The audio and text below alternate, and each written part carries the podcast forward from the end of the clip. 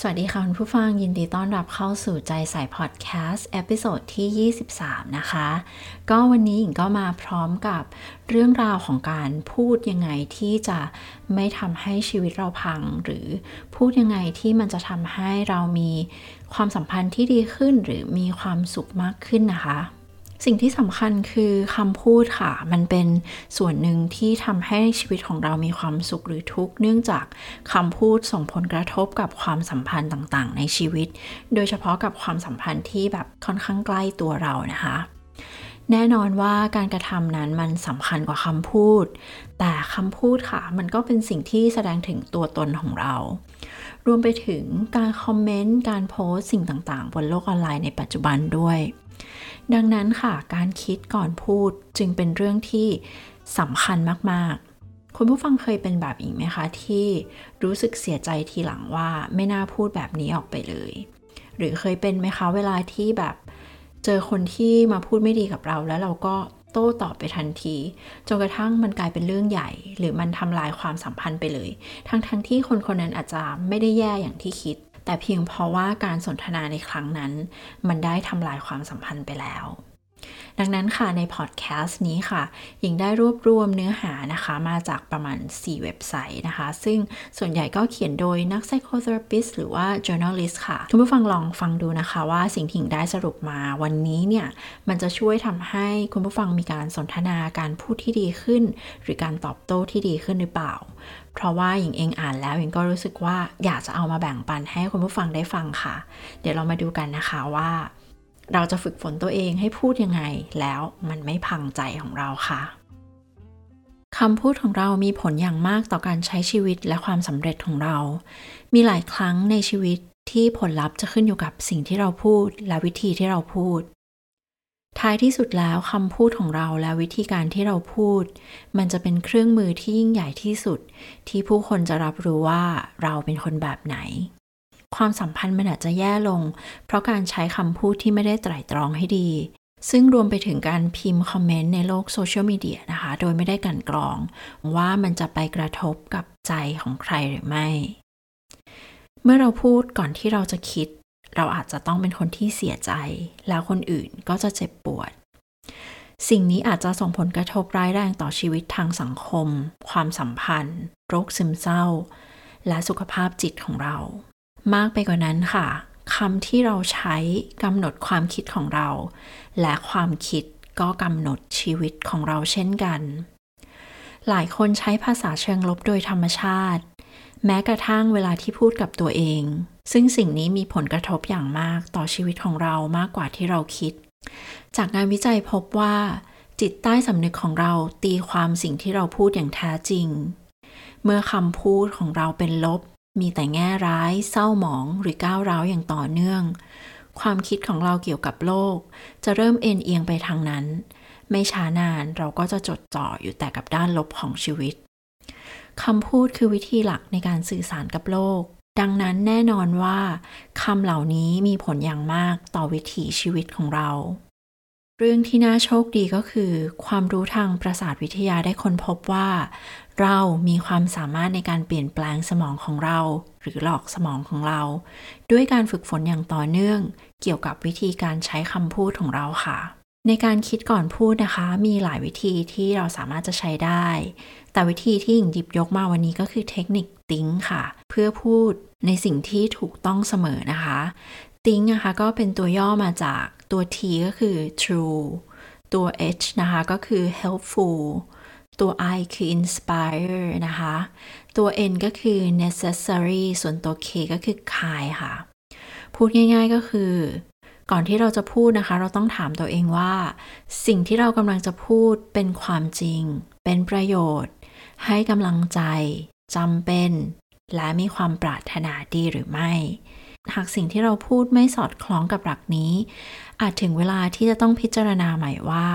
เรามีปฏิสัมพันธ์กับผู้อื่นอย่างไรค่ะตัวที่1นะคะตัว T สิ่งที่เราพูดเป็นความจริงหรือไม่เราควรพูดความจริงและเรื่องจริงเท่านั้นค่ะเพราะเรื่องที่ไม่จริงมันจะลดความน่าเชื่อถือและมีการตั้งคำถามในตัวของเราความจริงที่เราพูดนั้นจะต้องสอดคล้องกับข้ออื่นๆด้วยนะคะเช่น ความจริงที่ทำร้ายคนอื่นก็ไม่ควรพูดอีกทั้งการพูดโกหกอะค่ะที่ไม่เป็นความจริงส่งผลเสียกับตัวเราและสมองของเราอย่างมากการโกหกมากๆหลายๆเรื่องนะคะมันจะทำให้เราลืมแล้วก็สับสน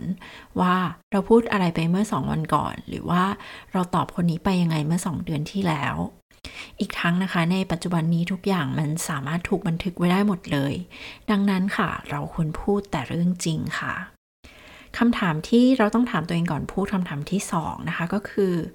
สิ่งที่เรากำลังจะพูดเป็นประโยชน์หรือไม่เราต้องหยุดและคิดว่าข้อมูลที่เราพูดหรือเรากำลังจะพิมพ์ลงไปเนี่ยเป็นประโยชน์หรือเปล่าในบางกรณีเราแค่พูดโดยไม่คิดถึงผลที่ตามมาของคำพูดเราแต่ถ้าเรากำลังจะพูดอะไรที่ทำร้ายจิตใจนะคะสิ่งที่ดีที่สุดก็คือการไม่พูดอะไรเลยอย่างเช่นการบ่นหรือการด่าทอนะคะซึ่งเราอาจจะมองว่ามันมีประโยชน์แต่สุดท้ายค่ะมันไปทำร้ายจิตใจคนอื่นค่ะหากเรารู้สึกว่าสิ่งที่เรากำลังจะพูดอาจทำให้ใครบางคนรู้สึกแย่เกี่ยวกับตัวเองอย่างเช่นทักว่าเพื่อนอ้วนทักว่าเพื่อนผอมคอมเมนต์ตัวเขาในสิ่งที่เราไม่ได้ถามนะคะดังนั้นนะคะการที่เราเก็บมันไว้โดยที่ไม่พูดออกไปมันอาจจะเป็นสิ่งที่ดีที่สุดสิ่งที่เราต้องคิดก่อนพูดเป็นสิ่งที่3นะคะก็คือสิ่งที่เรากำลังจะพูดนั้นมันเป็นการสร้างแรงบันดาลใจส่งเสริมหรือซัพพอร์ตหรือไม่นะคะเราควรเลือกคำพูดของเราอย่างระมัดระวังและหลีกเลี่ยงการใช้ภาษาที่รุนแรงเหน็บแนมก้าวร้าว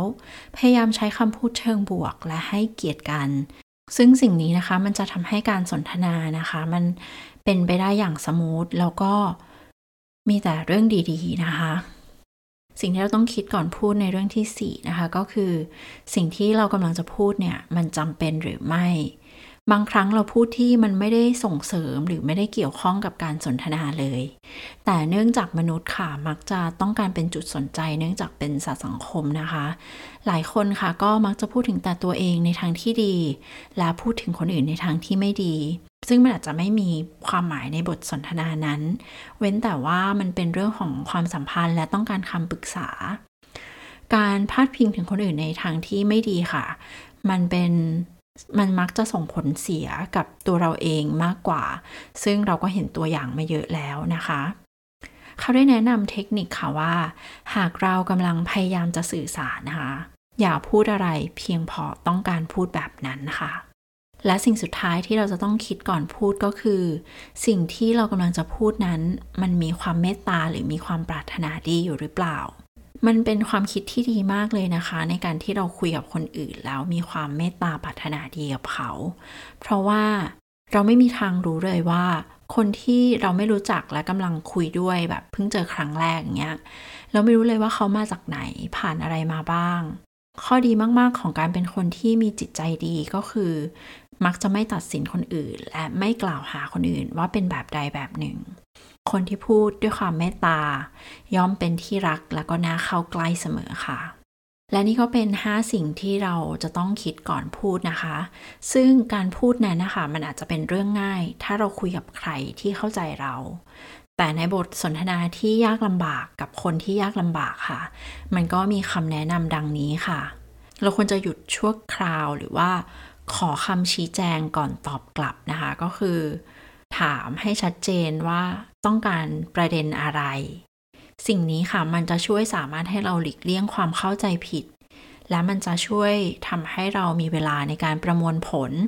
ในสิ่งที่อีกฝ่ายพูดและต้องการจะพูดได้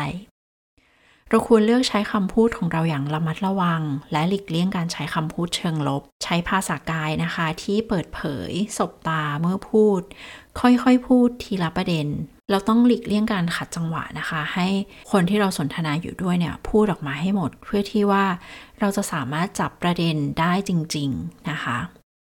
ในการพูดอะค่ะเราอาจจะต้องตระหนักว่ามันมีตัวกระตุ้นอะไรที่มันจะทำให้เราอารมณ์เสียหรืออารมณ์ไม่ดีนะคะบางครั้งเราอาจจะพูดอะไรออกไปโดยไม่คิดเพราะเราโกรธผิดหวังหรือเราเครียดพยายามตั้งสติและชะลอการพูดนั้นเอาไว้ค่ะ อย่าตอบสนองอย่างหุนหันพลันแล่นเรียนรู้ที่จะจัดการกับอารมณ์ของเราก่อนที่เราพูดสิ่งเหล่านี้มันจะช่วยให้การสนทนาไม่ทำลายชีวิตให้มันพังขึ้นและมันจะช่วยทำให้เราคิดก่อนพูดได้ค่ะและนี่ก็เป็นเทคนิคทั้งหมดนะคะที่หญิงได้รวบรวมมาให้คุณผู้ฟังนะคะคิดว่ามันน่าจะมีประโยชน์และช่วยทำให้เราฝึกคิดก่อนพูดได้ค่ะสุดท้ายแล้วนะคะไม่ว่าคนอื่นจะพูดไม่ดีกับเรายังไงเราไม่จำเป็นจะต้องรับคำพูดที่ไม่ดีของคนอื่นมาแต่สิ่งที่เราจะต้องทำแล้วมันเป็นความรับผิดชอบของเราก็คือการตอบสนองของเราค่ะเราต้องรับผิดชอบคำพูดที่ออกจากปากของเราเองดังนั้นมันจึงจำเป็นที่จะต้องคิดแล้วก็ต้องฝึกฝนในเรื่องของการพูดการฝึกฝนทักษะเหล่านี้นะคะก็ไม่จำเป็นที่จะต้องกดดันตัวเองมากเกินไปหากเกิดสิ่งที่ผิดพลาดก็ให้อภัยตัวเองแล้วก็เริ่มต้นใหม่หรือว่าเราพูดอะไรผิดพลาดไปเราก็ขอโทษปรับปรุงตัวและเราก็เริ่มต้นใหม่อย่างน้อยค่ะไม่ว่าจะเกิดอะไรขึ้นเราก็สบายใจได้ว่าเราทำอย่างดีที่สุดแล้วค่ะก็หวังว่าเรื่องราวที่เอามาฝากคุณผู้ฟังในวันนี้นะคะมันจะเป็นประโยชน์ที่จะ